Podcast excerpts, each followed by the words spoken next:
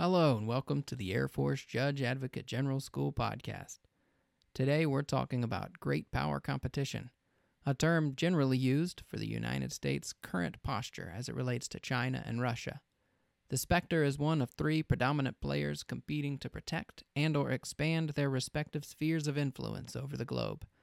Today we launch our first podcast in a series of episodes that will introduce, define, and explore this phenomenon. We'll talk about how it started, where it is, and where it looks like it's headed. And we'll talk about why it matters.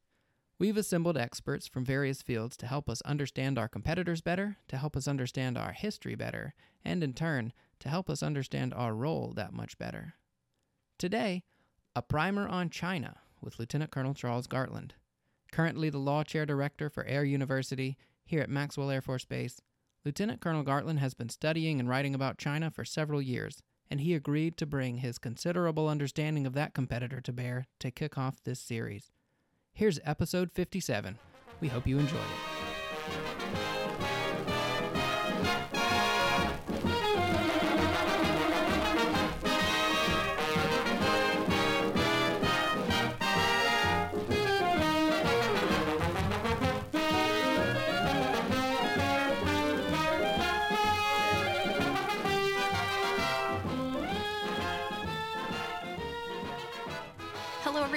Welcome back to another episode of the Air Force JAG School podcast. Today, we are talking again with Lieutenant Colonel Charles Gartland, but today we are actually not reviewing a book. We're going to be talking about China. Uh, this is definitely a topic that we in the DoD are talking about a lot more recently. I think recently General Brown basically said, hey, if it's not about China, we're not talking about it.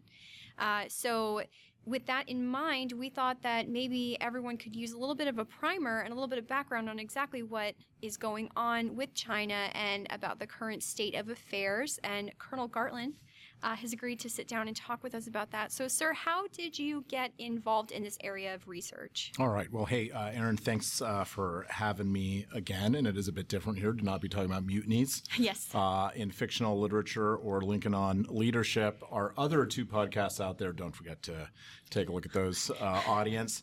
How did I get interested in China? So, when I arrived here coming off of deployment in September 2017, uh, as the Air University Law Chair. I started to take a look at the curriculum uh, around the circle, as we say, for those of you who've been out here at Maxwell. We're arranged in a one mile circumference circle here at Maxwell Air Force Base.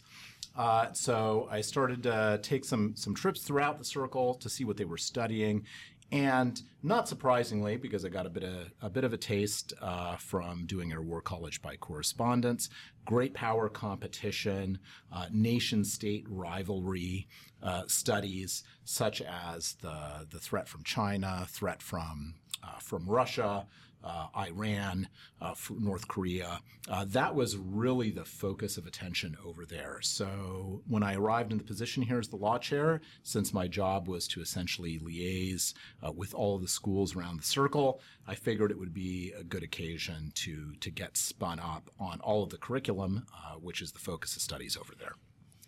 Okay, thank you. Um, so it's the focus, you know, at Air War College and around the circle at AU. Uh, why? So why are we talking so much now about China? Yeah, that's a that's a great question, Aaron, and uh, and and it's something that a bunch of people have. Uh, uh, it's a question quite a few people have posed to me, because uh, you really have to.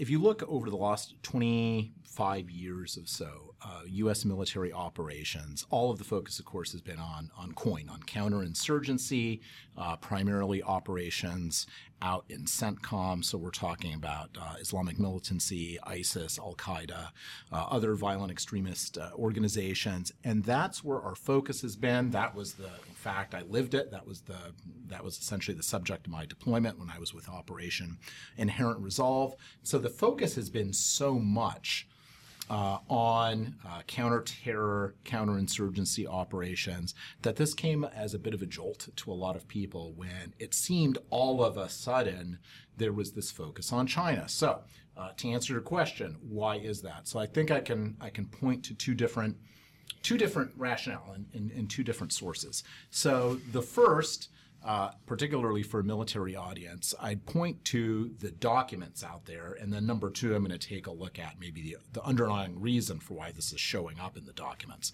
So if you go back to the Obama administration, 2015, uh, President Obama was making a, a speech. Uh, I don't I don't recall the, uh, the forum. I think he may have been in Australia at the time. What the what what the subject was uh, for that particular talk, but he he used a phrase, and the phrase was pivot to Asia. And, and that's a phrase that, that might resonate with some in our audience. And essentially, what President Obama was getting at at the time uh, is that we need to start refocusing our efforts, our strategic efforts. Uh, not just not just from a military standpoint, that that being one of the that being one of the considerations, but to uh, invoke uh, uh, an air war college term, all of the dime, uh, and I think you probably come across that in ACSC as well, diplomatic, informational, military, political, economic, so all of the other uh, instruments of power, we need to pivot over to Asia and put more of an emphasis over there. And that showed up, um, that was reflected in uh, one of President Obama's national security strategy documents. And then when the Trump administration came in uh, with his national security strategy in 2017, that was really the he picked he picked up and accelerated on that decision from the Obama administration, and then really honed in on great power competition. Uh, and there was a, that was really a seminal moment in American foreign policy because up until that point, as I said, uh, for the last two decades or so, the focus had been on counterinsurgency. But number two, it completely re engineered the approach to China. Because up until that point in time, uh, in American diplomacy, particularly uh, beginning with the accession uh, of China into the World Trade Organization in the early 2000s, I think it was 2000, 2001, the idea was that China would be coaxed into the community of nations through diplomatic engagement and primarily through economic engagement, so through trade, through international free markets. The more we trade with China, uh, the more that China will be able to bankroll infrastructural development, create a middle class, and as the middle class begins to burgeon, burgeon in, a, in, in a country obviously as populous as China, over a billion people, uh, then that in turn will create uh, internal pressures for democracy, and the net result over time will be that China will uh, join the international order of democratic, uh, democratic free market uh, economies uh, and participate in the international free trade order. The 2017 National Security Strategy basically pronounces death uh, to that particular approach with China and declares that it hasn't worked. Uh, we thought we would bring China into the fold uh, of peaceful nations, and this hasn't worked at all. Instead, what it's done uh, is enriched an authoritarian regime that is now going to challenge us on a global scale. So the Trump NSS completely reverses course uh, on our approach to China. And then, following from that, and I'll move into the second basis here, following along from that, you have, aside from the uh, 2017 NSS, you then have the National Defense Strategy that came on the heels of that. There was then an Indo Pacific strategy, and for the first time, as far as I know, a, ch- a strategy directed specifically at China, uh, which really hadn't come up uh, from kind of from a from a military or strategic standpoint with previous administrations. So, just those uh, pronouncements from the executive level, as reflected in those documents, in and of itself, that definitely prompted uh, both in professional military education and in the intellectual communities that engage in this sort of talk, those documentary changes just started to prompt a change in, in the narrative, a change in the topic of discussion. Um, I think it's important to note, though, moving on to point two, is that what those documents are reflecting is also real changes in the geopolitical order that had been taking place over the previous two decades. And note that it's taking, those changes are taking place over two decades where the United States has its focus, as I mentioned before, in a completely different part of the world, um, over in the Middle East. So while our attention is over there. In the meantime, uh, the the Chinese Communist Party uh, is through its through its centralized power uh, within the country is meticulously directing efforts uh, in order to try and expand their influence and expand their power, uh, ultimately culminating with their first military installation abroad. And as far as I know, at least open source.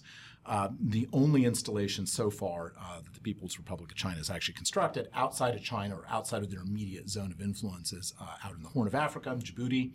Um, so uh, very close, of course, to American operations uh, in that particular in that particular theater of the world.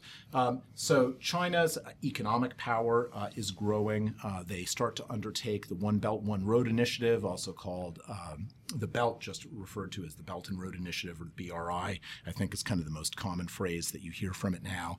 Uh, and they're starting to gain stature. They're starting to cut uh, bilateral agreements under the Belt and Road Initiative with many countries. It really began as a, this is one of uh, Chairman Xi, and we'll be talking about Chairman Xi or President Xi. Um, uh, the current premier of China. We'll talk about him later on. But really, his signature initiative has been the Belt and Road Initiative, which he kicked off when he came in, uh, or shortly after he, he came into power in 2012. And the idea was to essentially start with third world countries, uh, cut uh, economic development deals with them. So it could be anything from roads, infrastructure projects, port developments, um, all sorts of different construction projects. Cut deals with them uh, that would, number one, uh, provide a diplomatic basis for further exchange with China in the future and also give them an economic anchor uh, in different parts of the world and uh, concomitant with that, a, an actual foothold in some cases. So, an actual physical footprint present, and that's uh, presence, excuse me, and that's actually how that uh, naval base in Djibouti began. It began as a port infrastructure development project and ultimately morphed into uh, a naval base uh, for China. So during that 20 years where the United States uh, and much of the Western world was focusing on counterinsurgency, the Chinese were expanding uh, economically uh, and using the trade imbalance to bankroll vast uh, military uh, technological improvements uh, in infrastructure development. And that started to hit uh, critical mass as we entered into 2010 and beyond. And people couldn't help but take notice that, hey, all of a sudden, it looks like the Chinese have a presence in Africa, in South America, uh, in other uh, in other regions in the Indo-Pacific, for instance. And this gave clear signals uh, to the global community that clearly China was moving from just being a trading partner uh, with everyone to having other ambitions and desires that perhaps went beyond just internal economic improvement. So, you know, we talked about uh, ambitions. That's the word you used, ambitions. Um, and I know that uh, my limited understanding is that uh, China is communist country, um, and I guess my understanding of communism is sort of based on Marxism and the Cold War. Soviet Union. Soviet Union, right? Uh, that's you know the American history classes I took as a kid. That's what we talked about. Um, but so for communist China, for them to have ambition, what does that look like? What does their brand of communism look like? Okay, so yeah, that's also a really frequent question that you get out there. And just as the that, that pivot to Asia and the refocus on China has taken a lot of people by surprise, uh, the notion of China as a communist state really takes a lot of people by surprise. And I think that the the, the reason for that is is is pretty obvious when you can when you consider how most Americans recognize the brand of China, it's from the standpoint of trade. Uh, mm-hmm. Uh, you think of microprocessors and all sorts of, yeah, I mean, really just about anything that you can think of. If you go to your major big big box store, you're going to find uh, c- quite a bit of merchandise there that's been manufactured in China. Uh, same thing. If you go to any department store for you know, for clothing, you're going to see the made in China tag on, on quite a few different articles of clothing. So when when Americans see that and when Westerners uh, see that and they see the made in China label, they immediately think trade. And when people think trade, they think commerce, free markets, uh, and capitalism, not communism. So, at first blush, it's kind of hard to reconcile China's uh, outsized economic presence and their trade with the rest of the world, with, on the other hand, what you were saying, Aaron, the Soviet Union and uh, bread lines. And I mean, I remember, I remember this uh, growing up at the height back in the previous era of great power competition with the Soviet Union. I grew up in Anchorage, Alaska, and I remember the F-15s. Back then, it was F-15s, not F-22s. The F-15s being scrambled uh, from Elmendorf Air Force Base to uh, go up and basically uh, intercept the Russian bombers that were crossing over into U.S. and Alaskan airspace. Uh, they were basically timing how long it would take us to get up there, testing our air defenses and our you know radar capabilities.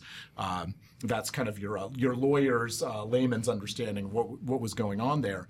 But that was the previous. Um, era of great power competition. That was this. That was the Soviet Union, an adversary who, in in a remarkable contrast to China, did not have, obviously, the economic wherewithal that the Chinese do now. So, back to this question if we think of the Soviet Union in Marxism, and that's our idea kind of broken down economies uh, that don't have any innovation, no technological development. How do we reconcile Marxism, communism, the Soviet Union with what we see happening in China, one now basically neck and neck with the United States, uh, depending on how you, you know, measure the economics on it, um, as one of the most powerful economic countries in the world. And I think there it's important to understand, for a number of reasons, the nature of the CCP, the Chinese Communist Party, and its role within China.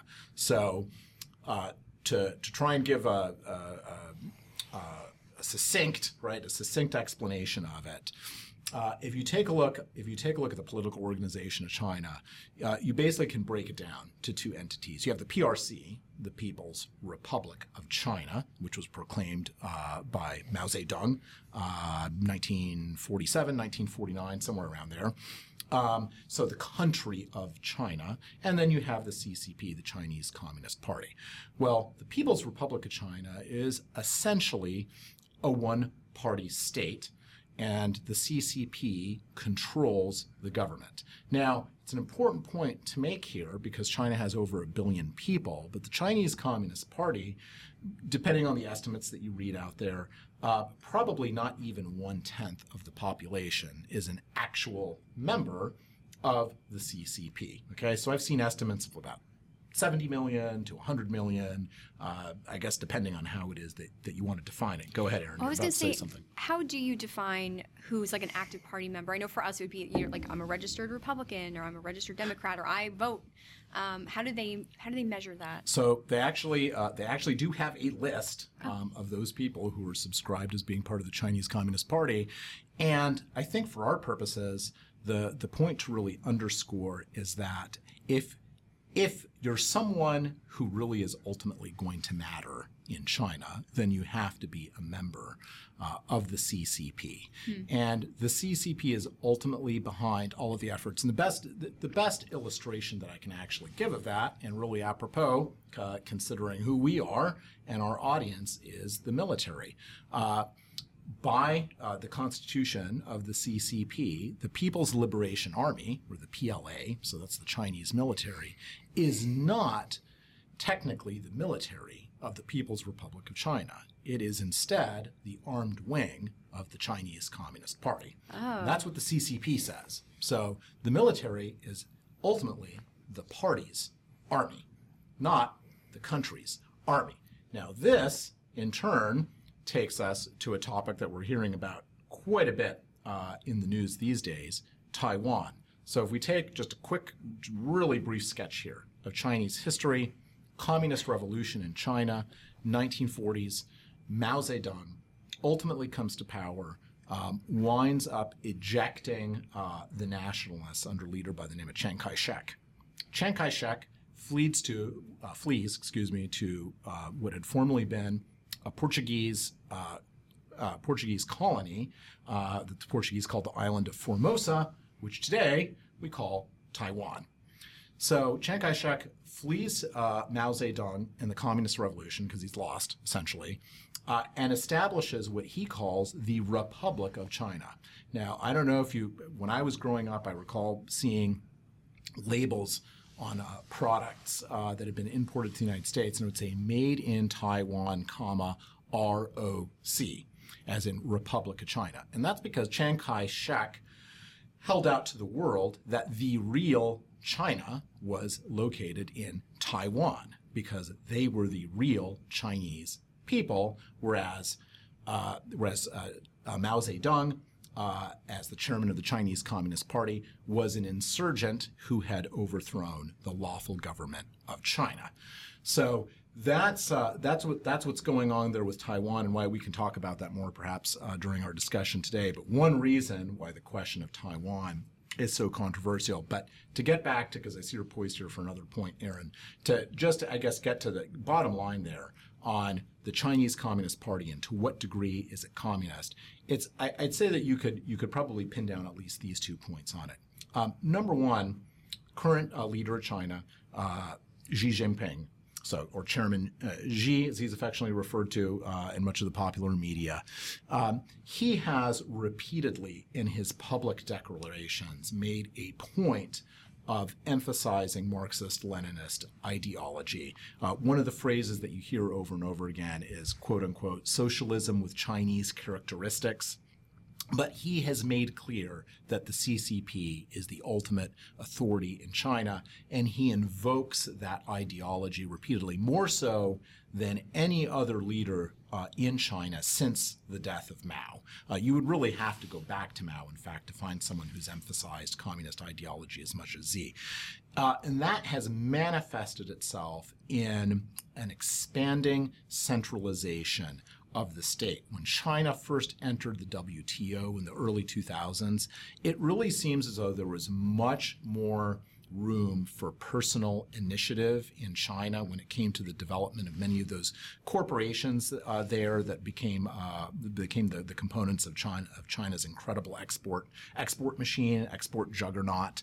Um, but as time has gone on, and especially beginning with Xi in, two, in 2012 uh, when he became the chairman of the of the CCP, he has worked to steadily centralize that influence and ex- and, and make sure that the CCP has a hand uh, in just about anything that matters that's taking place in China, and that ranges any from anywhere from ensuring that the major the major export corporations of China have CCP membership on their boards, ensuring that there are CCP committees that are active um, in those uh, organizations, and also just in his public proclamations, uh, always in uh, or relentlessly invoking Marxism, Leninism, and the importance of having an all-powerful centralized state. So you do have this kind of uneasy tension that's clearly moving in a much more authoritarian direction and has over the last 20 years, whereby on the one hand, it's these free market exports that are bankrolling the machine. But on the other hand, unlike in Western countries, it's being directed uh, by uh, by the most powerful organs within the party. I guess my understanding of China, the way it's set up now, is that uh, Chairman Xi, that the the rule over there is pretty authoritarian. That there's been a lot of personal gain by him and by the people loyal to him, um, and that this is not necessarily the uh, communism dream, right? Of uh, that that I think you know maybe Marx envisioned that there really is still a lot of power and economic inequality. Uh, how does he?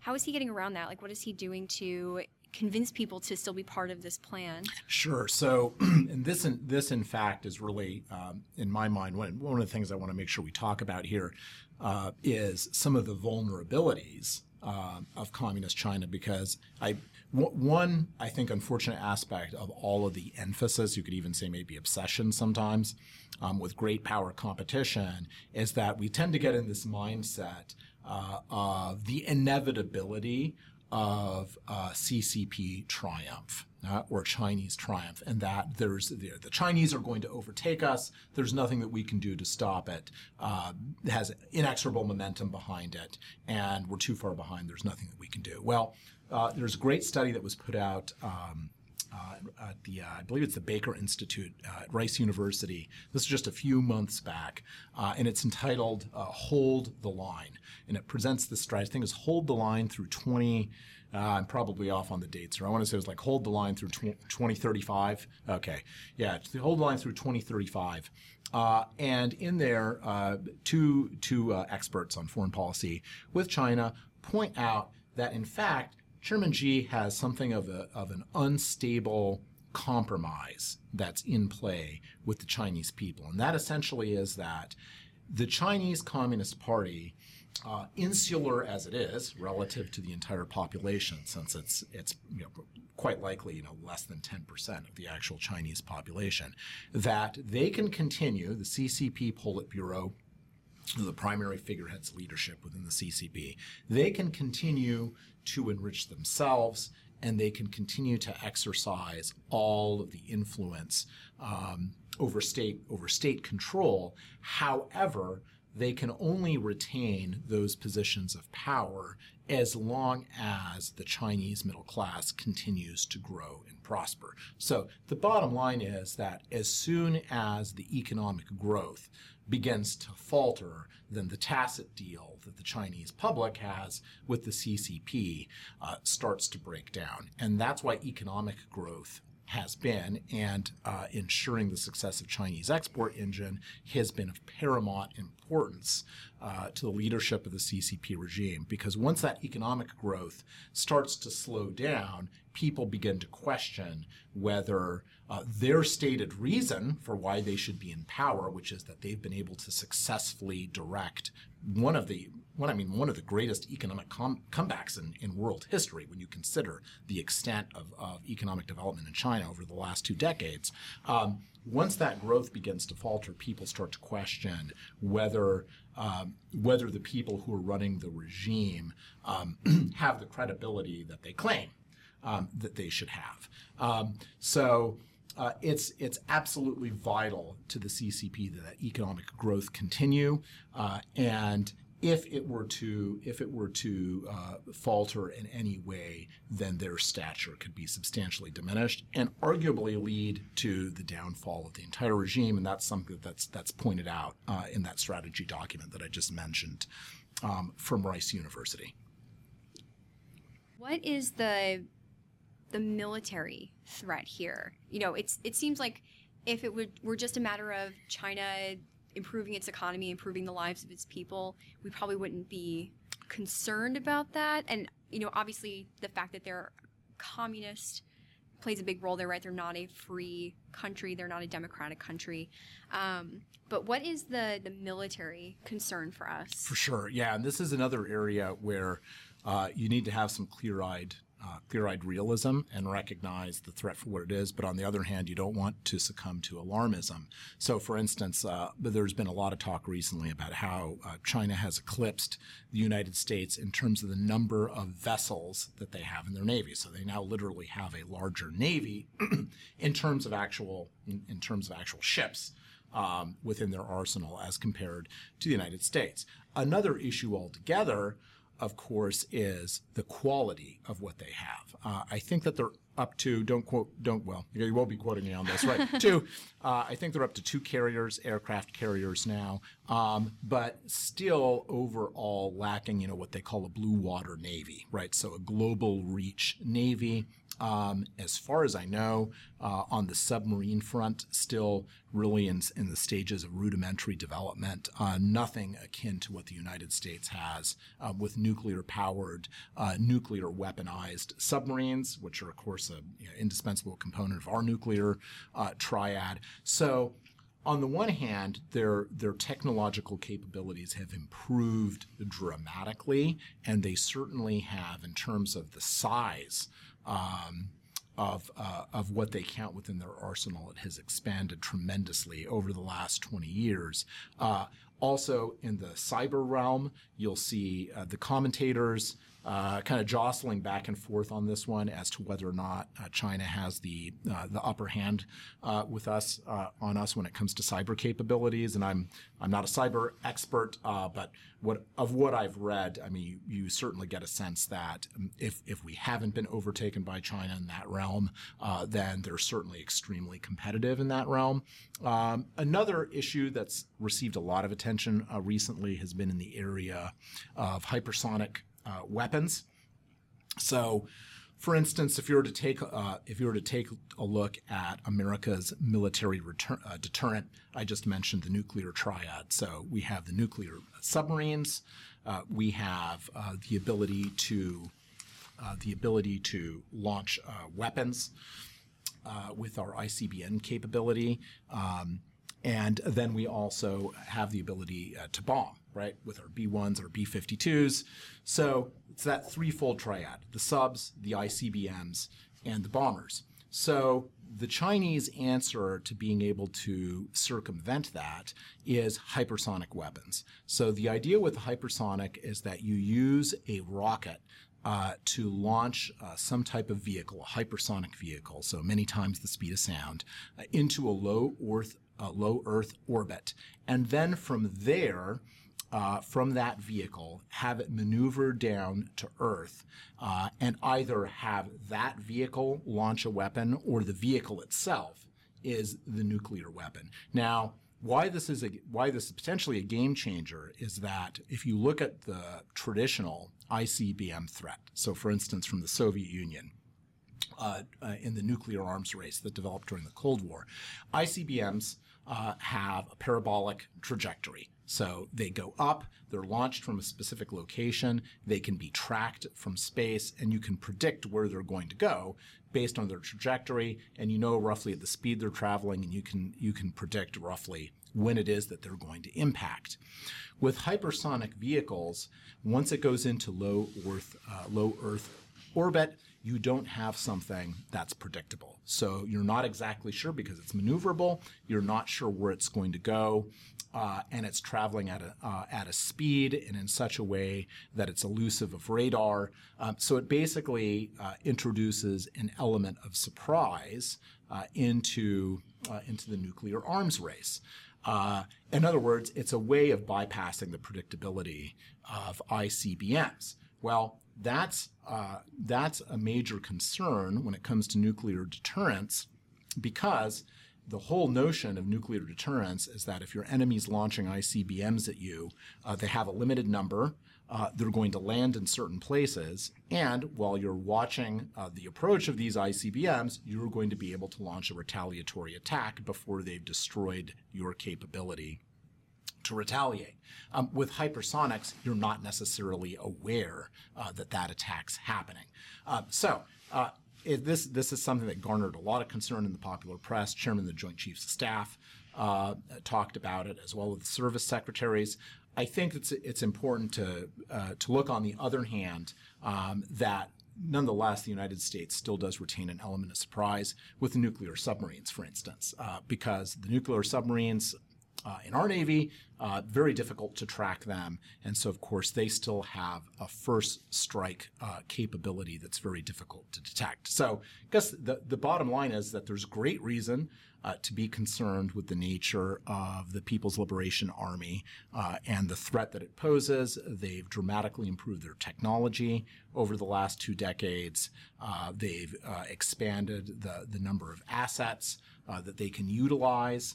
Uh, and on the cyber front, they're extremely uh, capable. We use the phrase near peer. Uh, they may be beyond that uh, at this stage. So the threats are real, but on the other hand, there's still a lot of catch up that they have to do uh, when it comes to Blue Water Navy uh, and when it comes to matching us on a number of other fronts. So, aside from military concerns, um, what what are the other ways that we are concerned with China? Because I know that military is just one of several things. Sure. Um, couple of uh, a couple of points on that. Um, so Uh, one uh, would be uh, industrial espionage. So there's been uh, quite a bit of attention that's focused lately on what's referred to as forced technology transfer. Uh, in fact, the Department of Justice uh, set up. Um, a program. It's received a bit of criticism lately, maybe more on that later. Uh, but DOJ set up something called the China Initiative. And really, one of the primary purposes of it is to try and prosecute uh, people working in the United States for stealing, uh, stealing uh, trade secrets, uh, industrial secrets, for instance. But here's how it usually uh, usually plays out: uh, the Chinese market is vast, it's lucrative. We've talked about it here. Over a billion people, so naturally, if you can get something over there um, that that that the regime will allow into the market, then you stand to have almost an inexhaustible demand for for whatever it is that you're selling. Um, so what's happened is that a, uh, a, lot of Western companies and a lot of American companies, uh, in the rush to try and uh, try and get a foothold in the Chinese economy, have essentially been uh, they've essentially been coerced into having to hand over uh, their trade secrets uh, in exchange for being given access to the Chinese market. So as a condition uh, for being allowed to sell whatever or market whatever in China. Uh, and this can take a number of forms. Uh, perhaps it is that the company has to they have to do business uh, with certain with certain designated entities in China, and those entities happen to be controlled by the CCP, and everything that you pass on to them is going to go back to the CCP. In other instances, uh, it's just been outright theft. Um, you happen uh, you happen to have satellite offices uh, over in China, and it turns out uh, that your your entire information stream uh, over the internet is being hacked, uh, and all of the trade secrets. Uh, and copyrights that you have are being pilfered unbeknownst to you. Um, so, forced technology, and this this has not just been an issue for the United States. This has been an an issue uh, that has been problematic uh, for many companies in, in Western Europe and Australia as well. Uh, that's been one uh, great cause of concern. Um, there have been a number of reports that have come out uh, recently de- detailing far more far more particulars than what I just gave right now. Uh, how it is that that forced technology transfer and industrial espionage is taking place, and, and DOJ through the China Initiative has prosecuted dozens and dozens of people uh, over the last uh, few years operating within the United States who have been uh, involved in, in, various forms of uh, industrial espionage. so that's that would be one example. Um, Another uh, would be just influence uh, operations. Um, Chairman Xi, uh, when he came in in 2012, really, uh, really honed in on what uh, what we all call now soft power. Uh, he even has a phrase for this. He calls it "winning without fighting." Um, so the idea here is to influence global audiences in a way that positively reflects uh, on the Chinese regime uh, without having to get overtly uh, belligerent about it a couple of brief examples uh, that I could bring up, and it's um, I guess before I go into those, I should point out uh, Xi Jinping, Chairman Xi, worked uh, with an organization. This is earlier on in his career, uh, called the United Front Work Department. Um, this is uh, this is what uh, Xi refers to as quote his magic weapon. Uh, end quote, uh, harkening back to a phrase that Mao used uh, decades earlier. Mao himself had lifted the United Front Work Department from the Soviet uh, version. He copied it directly over from the Soviets. Um, United, United Front Work Department uh, is basically an influence uh, operation organization originally just had a domestic purpose to influence domestic audiences and exercise uh, narrative control, uh, if you will, over the domestic populace, but it now operates on a global level. Some of the most notorious examples uh, come out of Australia. Um, uh, the Australians uh, produced a report, I want to say was about, uh, it's probably two years or so ago now, uh, detailing infiltration of the United Front Work Department into uh, M- multiple sectors within Australia, uh, from uh, the political realm uh, to industry and to academia. Uh, and that's probably a good segue to, to provide an example of some of these influence ops. So, uh, for those of you uh, who have gone to college in the United States, when strolling across your campus, you may, you may have come across a building that's called a Confucius Institute. uh, Confucius Institutes are, are placed uh, uh, throughout uh, academia in the United States. In fact, I happened to notice the other day I was uh, I was just driving uh, driving through the Auburn University at Montgomery campus, and there's a Confucius Institute uh, located there. Um, Confucius Institutes, uh, and I don't know the status of that particular one because uh, just full yeah, full full disclosure on this, quite a few of them uh, have shut down over the last year or two. So I don't know the status as to that one. But the, at any event, the, the sign in the building was still there when I drove through. So Confucius Institutes were were marketed. Um, this was uh, this is something that had a heavy influence from the United Front Work Department. They were basically uh, marketed along the lines of the foreign institutes of other countries. So when they were launched, they were uh, they were basically advertised as being like a German Goethe Institute. Um, most of Spain has a Cervantes Institute. Uh, I, would I would presume that quite a few countries in Europe they have their own. They're basically just um, institutes that are placed in foreign countries uh, as a way of showcasing you know the culture of their country, their language. You can pick up uh, lang- you know, language lessons at them, for instance. Um, they'll have classes maybe on the cuisine from that country. It's basically a way for uh, for countries to be able to exhibit uh, exhibit their, their, their cultural background, their history, uh, their gastronomy, et cetera, et cetera. So Confucius Institutes uh, were advertised on that particular model, uh, but it turned out um, and there have been a number of studies that have been devoted to this recently uh, that there were some more sinister goings on uh, at Confucius Institutes, uh, in particular at some of the locations in the United States. So, uh, what was discovered was that in many cases, um, students uh, who were attending uh, these institutes. Uh, first off, uh, they were being fed propaganda that was designed um, by instructors who were handpicked uh, by the CCP to be delivering the message that they were delivering. Typically, in the arrangements that the Confucius Institutes will set up with the host university, the host university doesn't have any say over who's teaching at the Confucius Institute. And and these arrangements, by the way, you know, they vary tremendously. Um, at some universities, you can get univer- you can get university credit when you're attending your university for taking classes at the Confucius Institute. Sometimes you don't get credit. It's just kind of like more of a, uh, an opportunity to survey the classes by by attending the university. It it really varies tremendously from from school to school. But in any event, um, they saw number one uh, that the Confucius Institutes were being used as a means of spreading propaganda from the CCP. But then even beyond that, um, that frequently what was happening um, is that Chinese students who were present at Confucius Institutes were being instructed behind the scenes uh, that they were to bring up certain cl- certain topics during class discussions, and additionally, um, that they were uh, being coerced into monitoring the discussion in the classroom and then reporting back to operatives the discussion that was taking place, or perhaps even reporting on other Chinese students who were present who perhaps uh, were making comments that didn't shed the CCP in a favorable light, right? So maybe you had uh, a Chinese student who was here on a student visa and he was talking about the situation in Hong Kong um, where he was talking about uh, the Uyghurs, for instance, and um, yeah, we you know I don't even know that we'll we'll have a chance to get to it right with everything that we're discussing today, but the concentration camps essentially that are present. Um, uh, all throughout northeastern China and the Xinjiang, uh, Xinjiang province, uh, where Uyghurs are being systematically persecuted.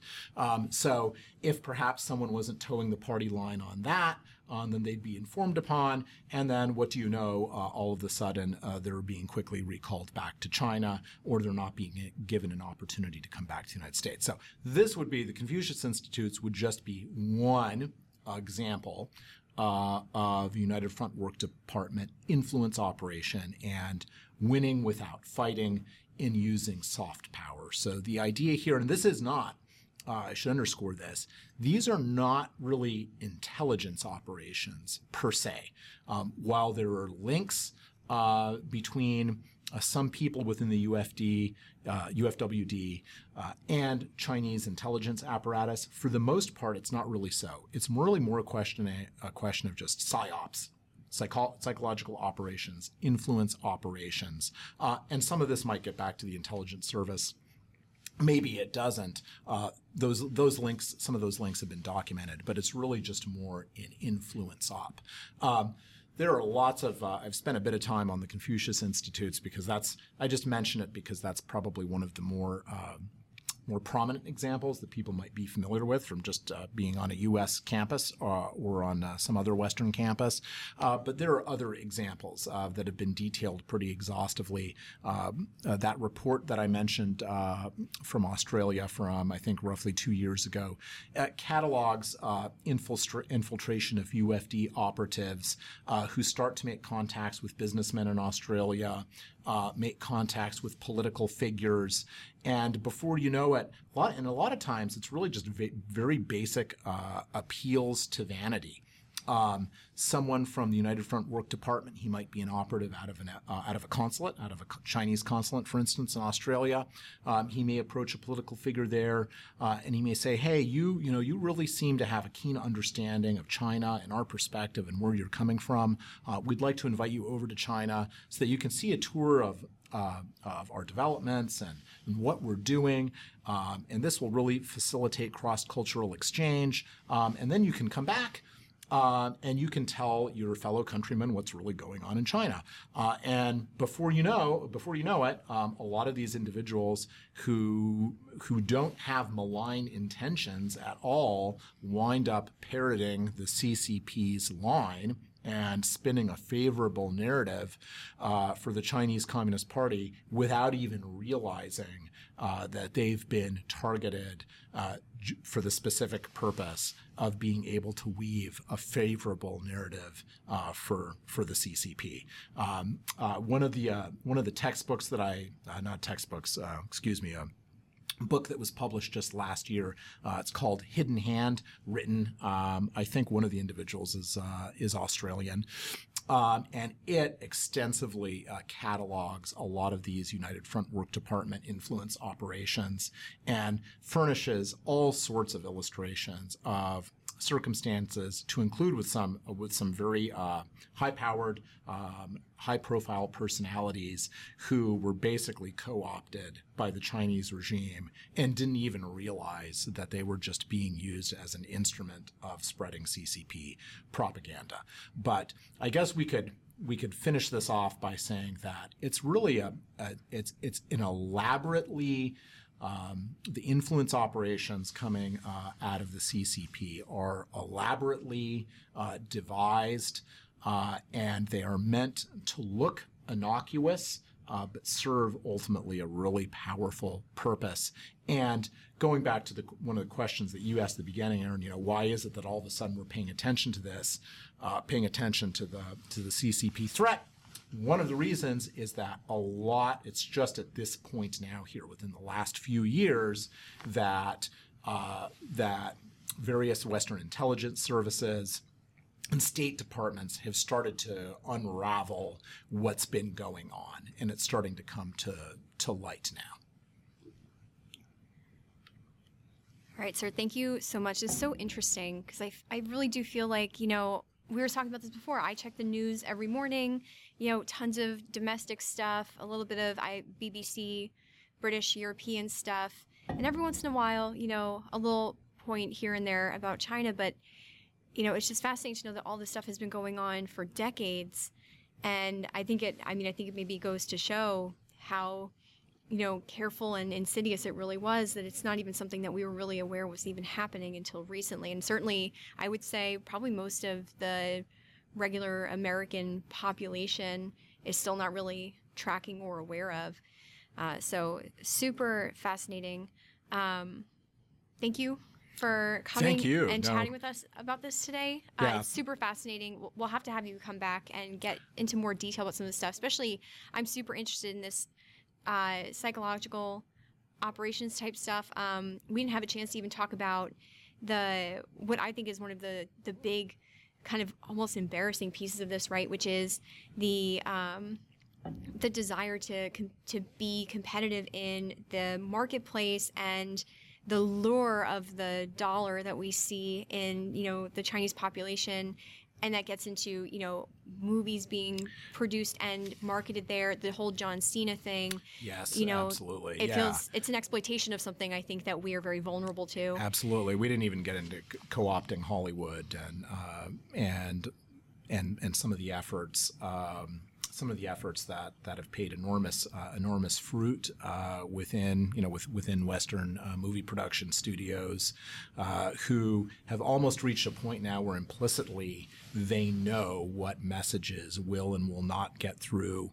Um, will will and will not get through uh, censors uh, over in China and begin to self-censor, uh, if you will. There's a report also uh, out there from PEN America that came out recently that talks about self-censorship. That it's almost this, uh, it's it, it, it's really kind of this self-fulfilling feedback loop whereby American movie studios know that there are certain topics that they have to avoid or certain topics that have to be presented in a certain way in order for them to gain access to the to the Chinese market. The last I saw, and I know Aaron because I could go on on this forever, I believe that as it stands right now, there uh, when it comes to the most lucrative, they have different tiers uh, of uh, profit, profit sharing uh, that are associated with films that are foreign, that is, you know, Western films that are allowed to be shown in China. And in order to qualify for one of the 34 films uh, that are allowed to be shown in China by the regime, uh, those, of course, are going to uh, are going to receive the most scrutiny of all, uh, and there are instances of uh, essentially uh, Western movie studios uh, directly interfacing with the Chinese censors to try and hash out what is and what is not acceptable in order to qualify uh, for presentation in China and meet the quota of one of those 34 films. So it, it's really a, it's really a fascinating topic, and uh, absolutely getting finally getting uh, a bit of the attention that it deserves uh, as uh, as we start to pay attention. All right, great. Thank you, sir. Uh, and again, thank you so much for sitting down and talking about this with us today. Thank you for listening to another episode of the Air Force Judge Advocate General School podcast. One of the best ways you can support this publication is by following or subscribing the show and leaving us a rating. You can find this episode, transcription, and show notes at www.jagreporter.af.mil slash podcasts. We welcome your feedback. Nothing from this show should be construed as legal advice. Please consult an attorney for any legal issues. Nothing in this show is endorsed by the federal government, the Air Force, or any of its components. All content and opinions are those of its guests and hosts.